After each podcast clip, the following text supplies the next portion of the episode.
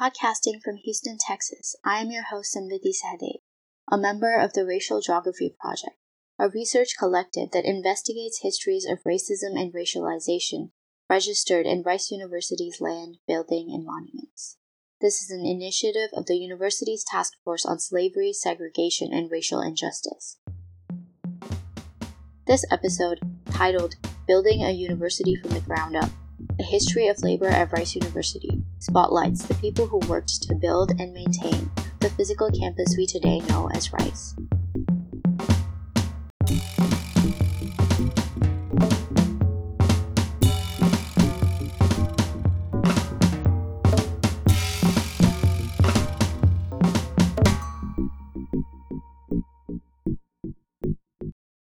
Construction work on what was then called the Rice Institute started in the summer of 1910. The very first building, the administration building, today known as Lovett Hall, was completed in 1912. Other early buildings, the physics building and the mechanical laboratory, had ongoing construction until after the institute formally opened. An article that appeared in the Houston Chronicle in 1912, titled 600 Men Toil to Finish $10 Million School in Time, describes these toiling workers as sun browned workmen, sun tanned men, and an army of men with bronzed skins. While emphasizing the darker skin of the construction workers, the article declines to directly identify them as non white, instead, adopting euphemistic language to hint at it. However, a large amount of photographs of the construction of Rice's buildings, from the earliest days of the Institute until the end of the 1930s, unambiguously show that much of the physical labor was performed by Black and Hispanic men. This podcast episode tells some of their stories.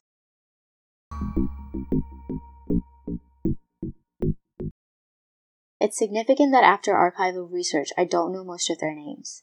But I can tell you that photographic evidence from the early construction period reveals that men of color were among those who built this campus. For instance, I know that all of the materials used in the campus buildings and for the roads as well as fuel for the power plant, were brought in by the San Antonio and Aransas Pass Railway Spur, which was completed in 1913. Photographs from 1914 show black men loading and unloading the fuel tanks.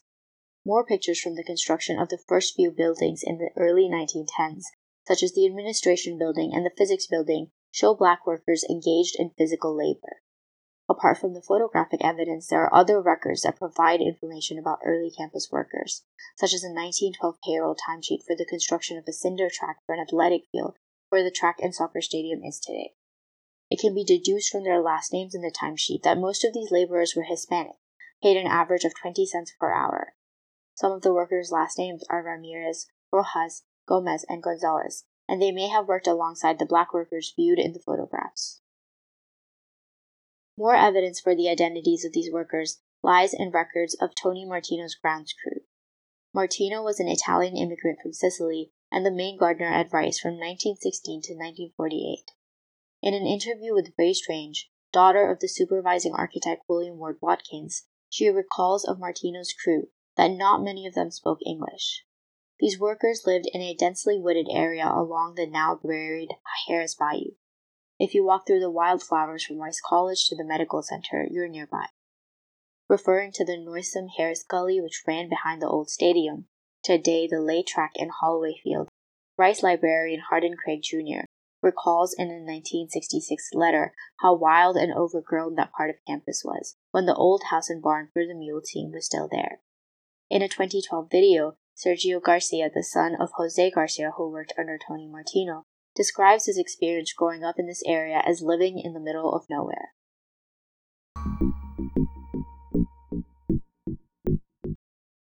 Another notable person who helped take care of Rice's campus in its early years was Elias Ramirez.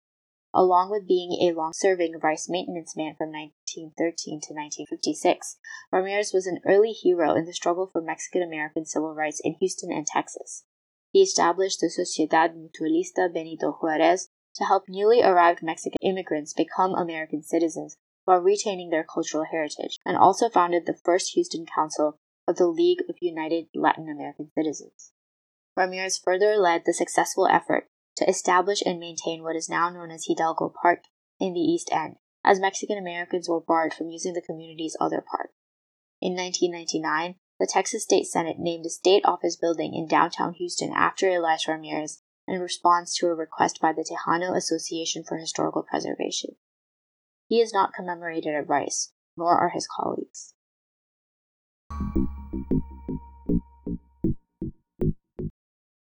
These are just some of the stories and evidence we've collected about the workers who built Rice University. In the face of archival gaps, identifying their names and remembering their stories is an important step in recognizing that it was largely black and Hispanic people who built this campus, despite its original charter restricting enrollment to only white students, and further understanding the racial dynamics that underpinned its creation and persist in its fabric. Today, 80% of the people who take care of our campus, its grounds, its buildings, its students' daily lives, are black, indigenous, and people of color. Put the good book down.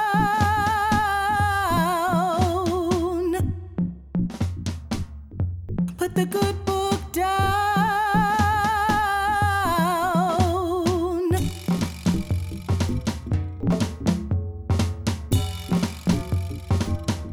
Put it down and I put it down and I put it down and I'll set you free. Thank you for listening to the Rice University Racial Geography Podcast. New episodes are coming soon.